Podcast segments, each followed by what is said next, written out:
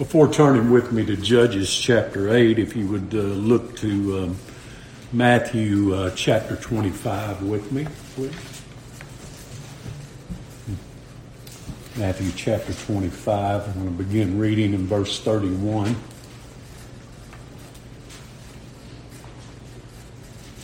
Matthew twenty-five, thirty-one.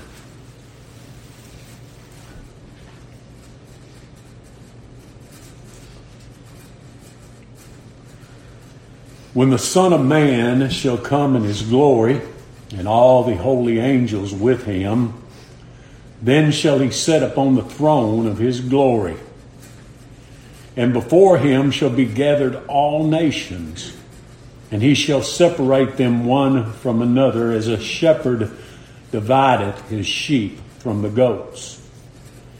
And he shall set the sheep on the right hand, but the goats on the left.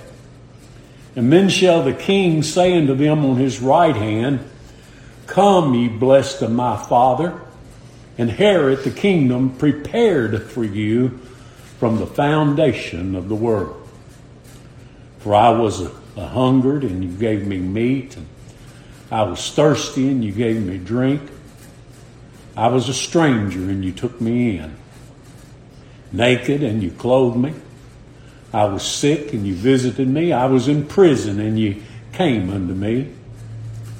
Then shall the righteous answer him, saying, Lord, when saw we thee uh, a hungered and fed thee, or thirsty and gave thee drink? When saw we thee a stranger and took thee in, or naked and clothed thee? Or when saw we thee sick or in prison and came unto thee? And the King shall answer and say unto them, Verily I say unto you, in as much as you have done it unto one of the least of these my brethren, you've done it unto me. Then shall he say unto them on the left hand, Depart from me, ye cursed, into everlasting fire, prepared for the devil and his angels. For I was a hungered, and you gave me no meat, and I was thirsty, and you gave me no drink. I was a stranger, and you took me not in. Naked, and you clothed me not. Sick and in prison, and you visited me not. Then shall they also answer him, saying, Lord, when saw we thee a hungered, or a thirst, or a stranger, or naked, or sick, or in prison, and did not minister unto thee? And then shall he answer them, saying, Verily I say unto you, inasmuch as you did it not to one of the least of these, you did it not to me. And these shall go away into everlasting punishment, but the righteous into life eternal. In Matthew chapter eighteen, I won't turn you back there, the Lord speaking concerning the little children, he said, Whosoever receive one such little child in my name receiveth me. But whoso shall offend one of these little ones which believe in me, it were better for him that a millstone were hanged about his neck, and that he was drowned in the depth of the sea. Now those little children are you. Those who believe in Christ, you're his children.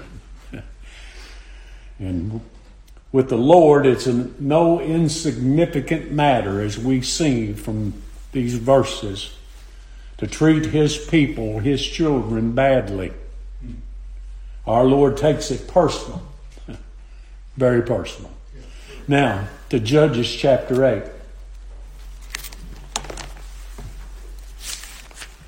Last study, we saw that the men of Succoth and Peniel, who were of Israel, they cared little for Gideon and his small band of three hundred men, even though they were their brethren after the flesh. Gideon and his men were pursuing two of the Midianite kings, Zebah and Zalmunna, and they were famished and faint, yet still pursuing. We looked at that. What a, an encouragement that is to God's people. We often grow faint, we grow weary, we grow tired. yet we still pursue. And we do so because we know who's gone before us. We know whose victory this is. We know who's finished the work for us. So we pursue on. And they come to these princes at Succoth and Peniel, and they ask, Gideon asked for bread for his men. He said, for those that follow me. He, they traveled on to Peniel and received the same rejection. They said no. Now what's going on here? Well, the men of Succoth were skeptical, skeptical of Gideon's ability to defeat the fleeing Midianite army men, and and they were doubtful that he would capture the two kings. Let's just be honest about it. That's what they were. If Succoth helped Gideon and Gideon failed, then the Midianites might come back and to Succoth and retaliate against them. And uh, that's nothing, uh, and it was the same with Peniel. That's nothing but unbelief. That's not believing that God will do what he said he would do. God had cut their army from thirty-five thousand down to three hundred. And God had already destroyed all but fifteen thousand of their army by having them turn against themselves and kill themselves. What a God. And um, nothing but unbelief. And Gideon wouldn't fail because the Lord was the one fighting the battle. And that's our encouragement. This kind of action and treatment, well, it didn't sit well with Gideon, and it certainly didn't sit well with the Lord of hosts. And to such offenders, I think how fearful the words, vengeance is mine, I will repay, saith the Lord. Yes, sir. Oh, I, I tell you, I, I, I would not want to be someone who had offended the Lord. And yet, we often do. Thank God for Christ who covers our sins, puts them away. Now, the history of Succoth and Peniel is somewhat important in understanding these pas- this passage. Succoth is where the Lord began to lead his people with the pillars of cloud and fire after they left Egypt. It was at Succoth that was. As a matter of fact, the Israelites celebrated uh, this occasion every year. But it seems that Succoth had forgotten the gracious God that had led them. Peniel, if you remember in our study of uh, uh, Exodus, was uh, where Jacob had wrestled with the angel who was the Lord Jesus. And I might add that he never walked the same again, did he? And when we wrestle with the Lord, we don't, and, and the Lord blesses us as he did Jacob, we don't walk the same either by his grace. And that place was given the name Peniel, which means I've seen the face of God. And the men of Peniel had forgotten the face of the God of Jacob. And what a picture both Succoth and Peniel are of the professing believer who forgets what took place at Calvary. When we lose sight of helping a brother in need, we lose sight of Calvary where true love was exhibited. Our Lord said, greater love hath no man than this, than a man lay down his life for his friends. And Calvary is where our Lord in love and mercy and grace paid the debt of sin in full for his people. And he set the precedent of how we should love one another. If we struggle with loving one another, we need to but look to Calvary and see that there's no greater love than what Christ uh, had there for his people. The princes of Succoth and the men of Peniel refused to help Gideon and his men. They held out to see how things would turn out. They feared that helping their brethren might work against them. They, in essence, they walked by sight and not by faith. These, They see these fifteen thousand Midianites fleeing, and with and just these three hundred Israelites fleeing after them. And uh, naturally speaking, men would say, well, the odds are not in favor of Gideon and his men. But God doesn't work by the odds of the world or man, does he? The odds were actually in their favor, since it was actually one against fifteen thousand. Not, not three hundred, one. Just one against fifteen thousand. And that's always the case when the one is the Lord God of heaven and earth. That which Succoth and Peniel feared the most wound up came, coming upon them. Vengeance on the tribe of Gad will be from the Lord. He'll repay, as we'll see. It's a never, it's never a good thing to walk by sight when God has given us the faith to see who it is that fights for us. It's so easy for us to get, but our uh, the, the war is over. It's finished. It's accomplished. Yet we still fight day by day with the flesh, with the world, with religion. So there's four things in particular I want us to see tonight. The first thing is seen in verses four and five. And it's probably one of the most important things to consider in all the scriptures, and that's need, the need. Verse four, and Gideon came to Jordan and passed over, he and the three hundred men that were with him, faint, yet pursuing them. And he said unto the men of Succoth, give, I pray you, loaves of bread unto the people that follow me. Gideon was more concerned, as I said, for his men than himself. He said, for they be faint, and I'm pursuing after Zebah and Zalmunna, kings of Midian. How many times have we seen in the Old Testament studies that names mean something? Both the names Zebah and Zalmunna mean deprived of protection. Both of their names mean deprived of a sacrifice. That's proof that their doom is certain. So it is with all who are without Christ.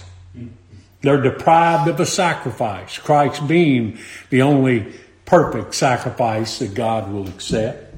They're both without the protection of a substitute. They don't have a substitute, those who are without Christ. Without Christ, they'll face the God of heaven and earth's wrath and justice. What a horrific thought, to go out and meet God without a sacrifice and a substitute. Gideon and his army picture the, the people of God and his church. The church is weary. She's faint, yet she's pursuing.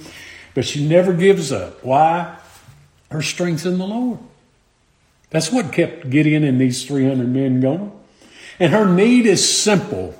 She needs bread. She needs Christ, the bread of life. She needs Christ, who's the river of living water. Christ is her sustenance. Christ is her life. She doesn't seek help from the world. She seeks help from those she believes to be her brethren. That's why we don't forsake ourselves at the assembling together for worship. We're here to, to learn more of Christ and grow in the grace and the knowledge of Him, but we're here to encourage one another. Secondly, in verses six through eight, we have the response of the princes of Succoth. That's the second thing, echoed by the men of Peniel. In verse six, it says, and the princes of Succoth said, are the hands of Zebah and Zalmunna now in thine hand, that we should give bread unto thine enemy? You see, an interesting note here is in the days of the judges, when enemies were captured, they used to cut off their hands.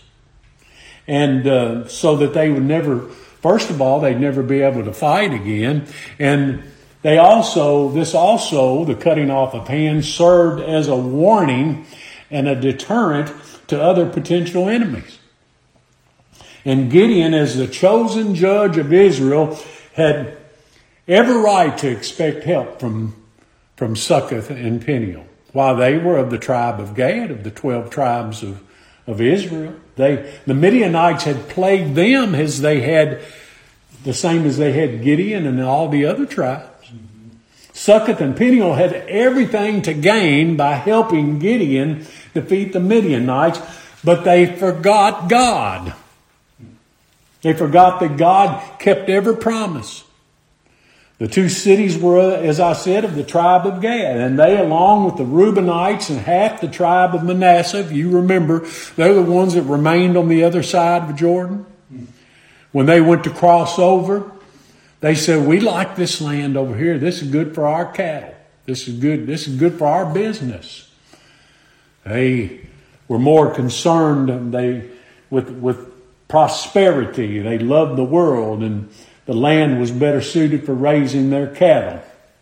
And the name Succoth actually means booths, B O O T H S. That was the place, if you remember, where Jacob put up uh, booths, put up pens for his cattle when Esau came out to meet him. And it was named Succoth because of that. And the tribe of Gad, along with the Reubenites and half the tribe of Manasseh, were thinking only of themselves when they wanted to stay on that side of Jordan. They'd forgotten the Lord. And it seems as if they didn't believe that this was really their fight. They wanted to remain neutral just in case the Midianites were successful against Gideon. What unbelief, what unfaithfulness. Over and over and over again in the Scriptures, God's people are warned, "Beware that thou forget not the Lord thy God." Don't let your heart be lifted up and forget the Lord thy God, which brought thee forth out of the land of Egypt from the house of bondage. Don't you forget. Don't you forget. And in verse seven, and Gideon said, "Therefore when," not if, but when. "Therefore when the Lord hath delivered Zebah and Zalmunna into mine hand." He's going to deliver them into my hand. No matter what you or anybody else thinks. I know there's just three hundred of us, but we've already taken care of hundreds of thousands. and uh, it's it's not a matter of if, but, it, but when. We, God delivers Zebah and Zalmunna into my hand, then I will tear your flesh with the thorns of the wilderness and with briars. Almost every time the words thorns and thistles and briars is used in the Scriptures, it has to do with the curse. When Adam was cursed and sent out of the garden, it was, he said, "You're going to make your living out of the from you, the sweat of your brow and out of the thorns and the thistles of the earth." And uh, the wages of sin, the curse, is death. And what's their response? It's the response of many professing believers today. It's a response of unbelief. That's what unbelief is. It's a response men make when they see rather than a, as to what they see and rather than a response of what God has promised. That's what faith is. That's believing God and what He's promised. Not what we see, not what we think, not what we look at the odds to be. Paul wrote in Romans chapter three, "For what if some did not believe? Shall their unbelief make the faith of God without effect? God forbid. Yea, let God be true and every man a liar." Men's unbelief never makes God's un, God's faithfulness ineffective. Never. Absolutely not. And faith doesn't have any options, friends. Faith obeys God. Unbelief doesn't. Regardless of how things look, faith believes God. Unbelief waits to see how things turns out. Faith gives bread. Faith without works is dead. These men didn't have any faith. And that's seen in their response. They loved the world and the things of the world, and it cost them their lives.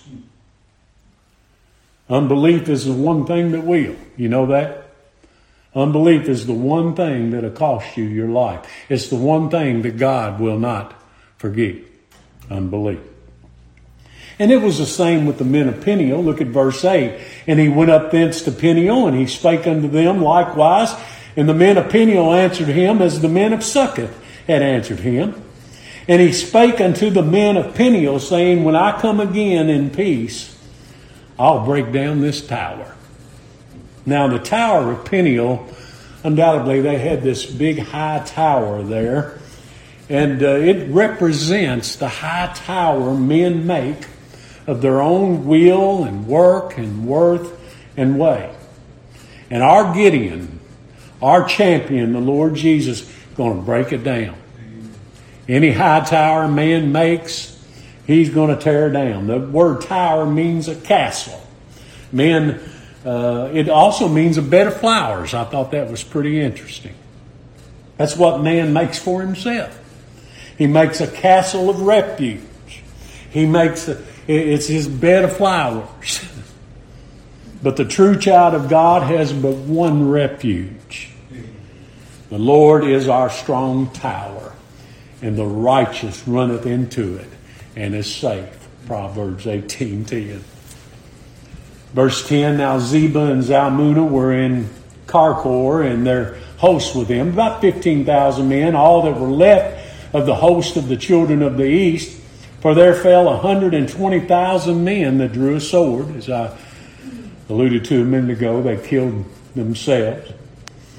And Gideon went up by the way of them that dwelt in tents on the east side of Nobah and Jogbehah, and smote the host, for the host was secure. That simply means that they were confident that they were now safe, that they were in hiding, that they'd outrun Gideon, and they, everything was okay. And here's another interesting observation having to do with names.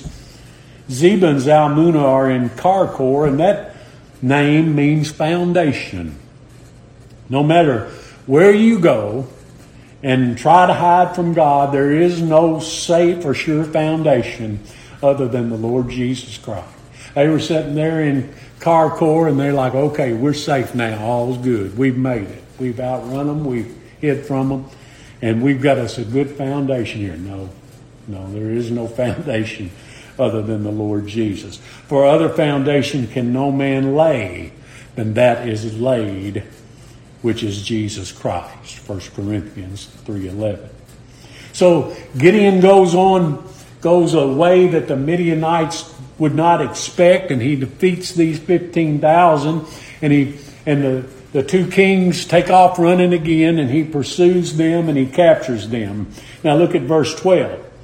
And when Zebah and Zalmunna fled, he pursued after them, and he took the two kings of Midian, Zebah and Zalmunna, and discomfited all the host. And Gideon the son of Joash returned from battle before the sun was up. God made quick work of this. And he caught a young man of the men of Succoth, and inquired of him, and he described unto him the princes of Succoth, and the elders thereof, even threescore and seventeen men. Now, I want you to think about this for a minute. Gideon finds this young man, and he takes him aside, and he's inquisitive. He asks him some questions. Who are the these princes and these leaders in Succoth? And and uh, he receives the names and addresses of these young men, and he writes them down. And in this, Gideon shows great wisdom, and he shows strict justice. These men are going to be destroyed. Not with the not the innocent with the wicked. He's taken the names of those that were guilty. And isn't that what the Lord does? The Lord knows who are his. The Lord knows how to save his people. The Lord knows how to spare his people, and he knows how to punish the wicked. They're written in a book. It's the Lord's book. And then thirdly, we see the consequence of Succoth and Peniel's actions. There's always a consequence to unbelief. Always. Be not deceived. God is not mocked. Whatsoever a man soweth, he shall also reap. I wonder if we would often do the things we do if we kept that in mind. Oh, I'm going to reap what I sow here. God help us to keep that in mind. We don't want to do anything that would be dishonoring to the Lord and bring reproach upon ourselves. In verse fifteen, and he, Gideon, came unto the men of Succoth, and he said, I can just picture this in my mind. He, he rides into their camp with these two kings, and he said, "Behold, Zemah and Zalmunna, with whom you did upbraid me." You remember just a day or so ago when you, you said, uh, "Are the hands of Zebah and Zalmunna now in thine hand? That we should give bread unto thy men that are weary? Here they are. I told you what I was going to do."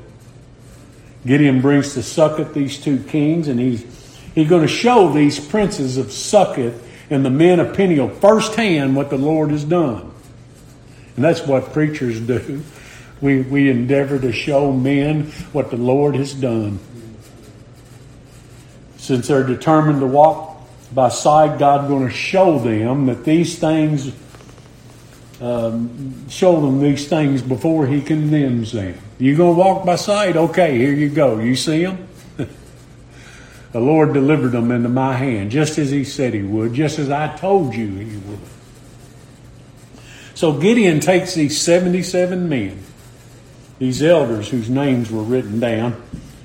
Verse sixteen says, "And he took the elders of the city and thorns of the wilderness and briars, and with them he taught the men of Succoth." He made the other men of Succoth to know the consequence of unbelief. And in verse seventeen, "And he beat down the tower of Peniel, and he slew the men of the city." Now, we're not told how Gideon used these thorns and briars.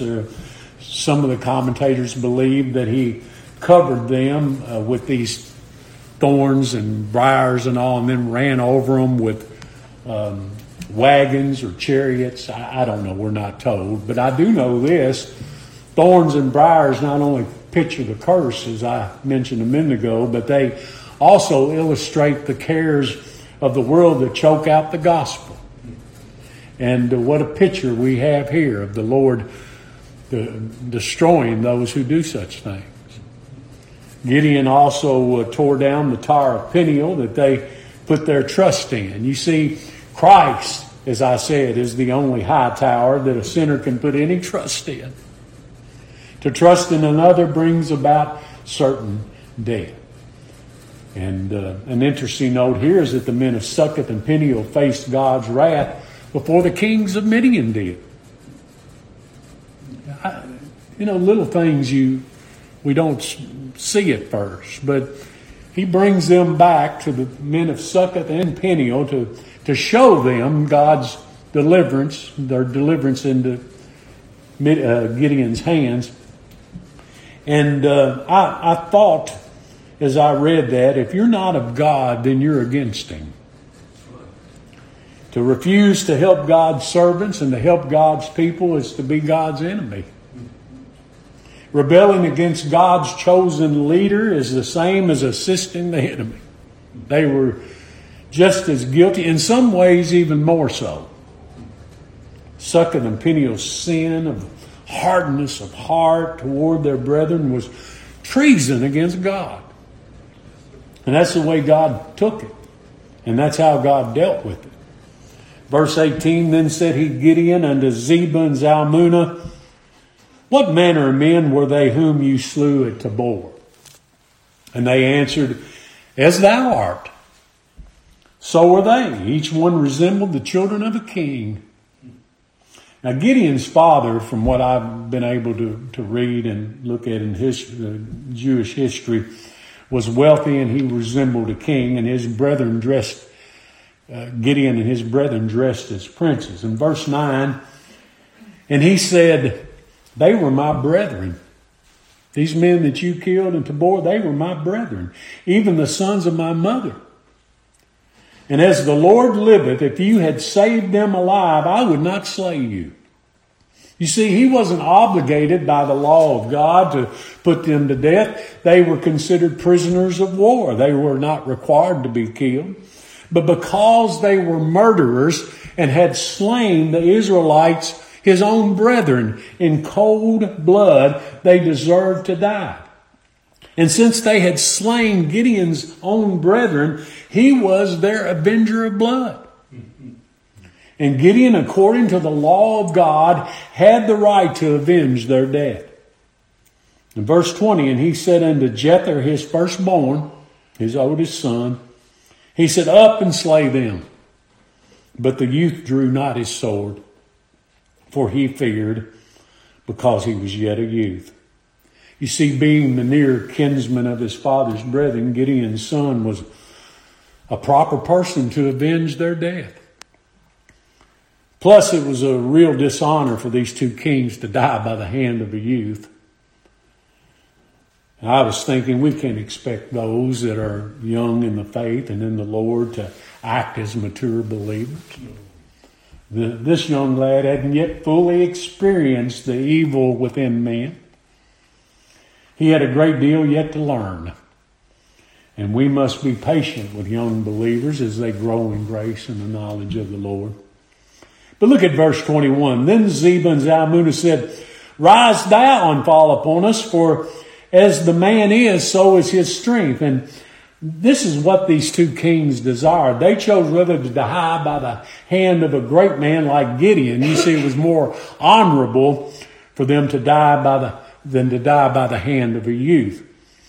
And I, I again, I, as I considered this, I thought even in their death they were selfish. They said, "For as the man is, so is his strength." And what they meant by that was this: Gideon had the strength to kill them with one blow, just one swipe of the sword, cut off their head. And they knew that that young boy might have to hack on them for a while before it killed them. And, and this would bring about a lingering and painful death. So they're thinking of themselves even in death. And again, verse twenty-one, and Gideon arose and he slew Zebah and Zalmunna, and he took away the ornaments that were on their camels' necks. And then when Gideon arrived back home, he was honored as a true hero. With only three hundred men, he had defeated the army and returned with the spoils. And that brings us to the fourth thing I want you to see, and that's the depravity of men, even when they're God's people. You know, uh, the Lord saves us by His grace, and and we have the very righteousness of Christ, but we deal with this old nature and this old man that is totally, completely depraved. Look at verse twenty-two. Then the men of Israel said unto Gideon, Rule thou over us, both thou and thy son and thy son's son also, for thou hast delivered us from the hands of Midian. Wrong. No, they hadn't. The Lord had. The Lord had delivered them. And Gideon said unto them, I will not rule over you, neither shall my son rule over you. Look at those last words. The Lord shall rule over you.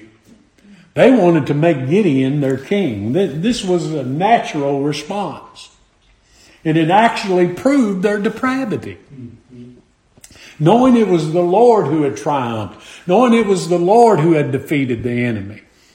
Knowing all these things, they still desired to have an earthly king instead of recognizing the Lord of Lords and the King of Kings as their king.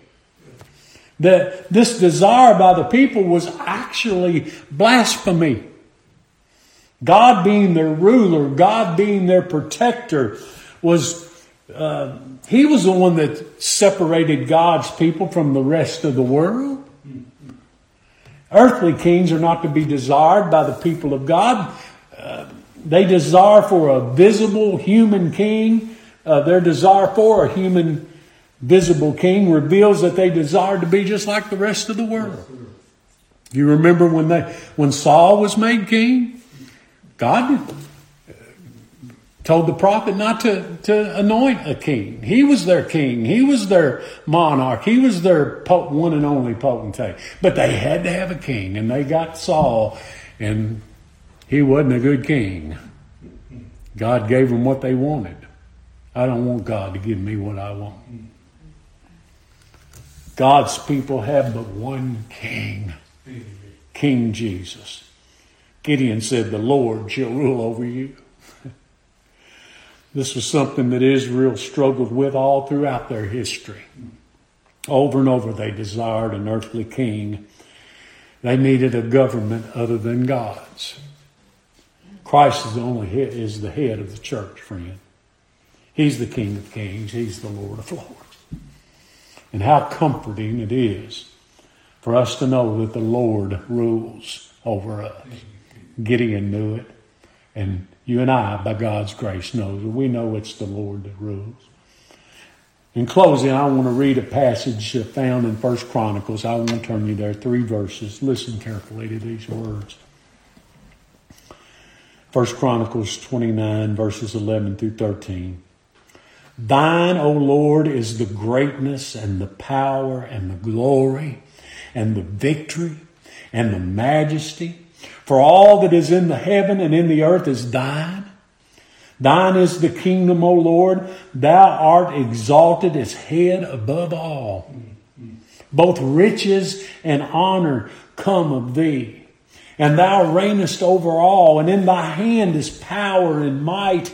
And in thy hand it is to make great and to give strength unto all. Now, therefore, our God, we thank thee and praise thy glorious name. Let me dismiss with a word of prayer. Lord, we thank you that you are our King. The victory, the glory, and the majesty is all yours. Heaven and earth is your kingdom. You are our King. All we have comes from you. All power and might is yours to give. You lift up. You bring down. You kill and you make alive. You give the strength that your people need. And Lord, we thank you and praise you as our King. Thank you, Lord, for all that you've done for us in the Lord Jesus Christ. And it's in his name that we pray and ask these things. Amen.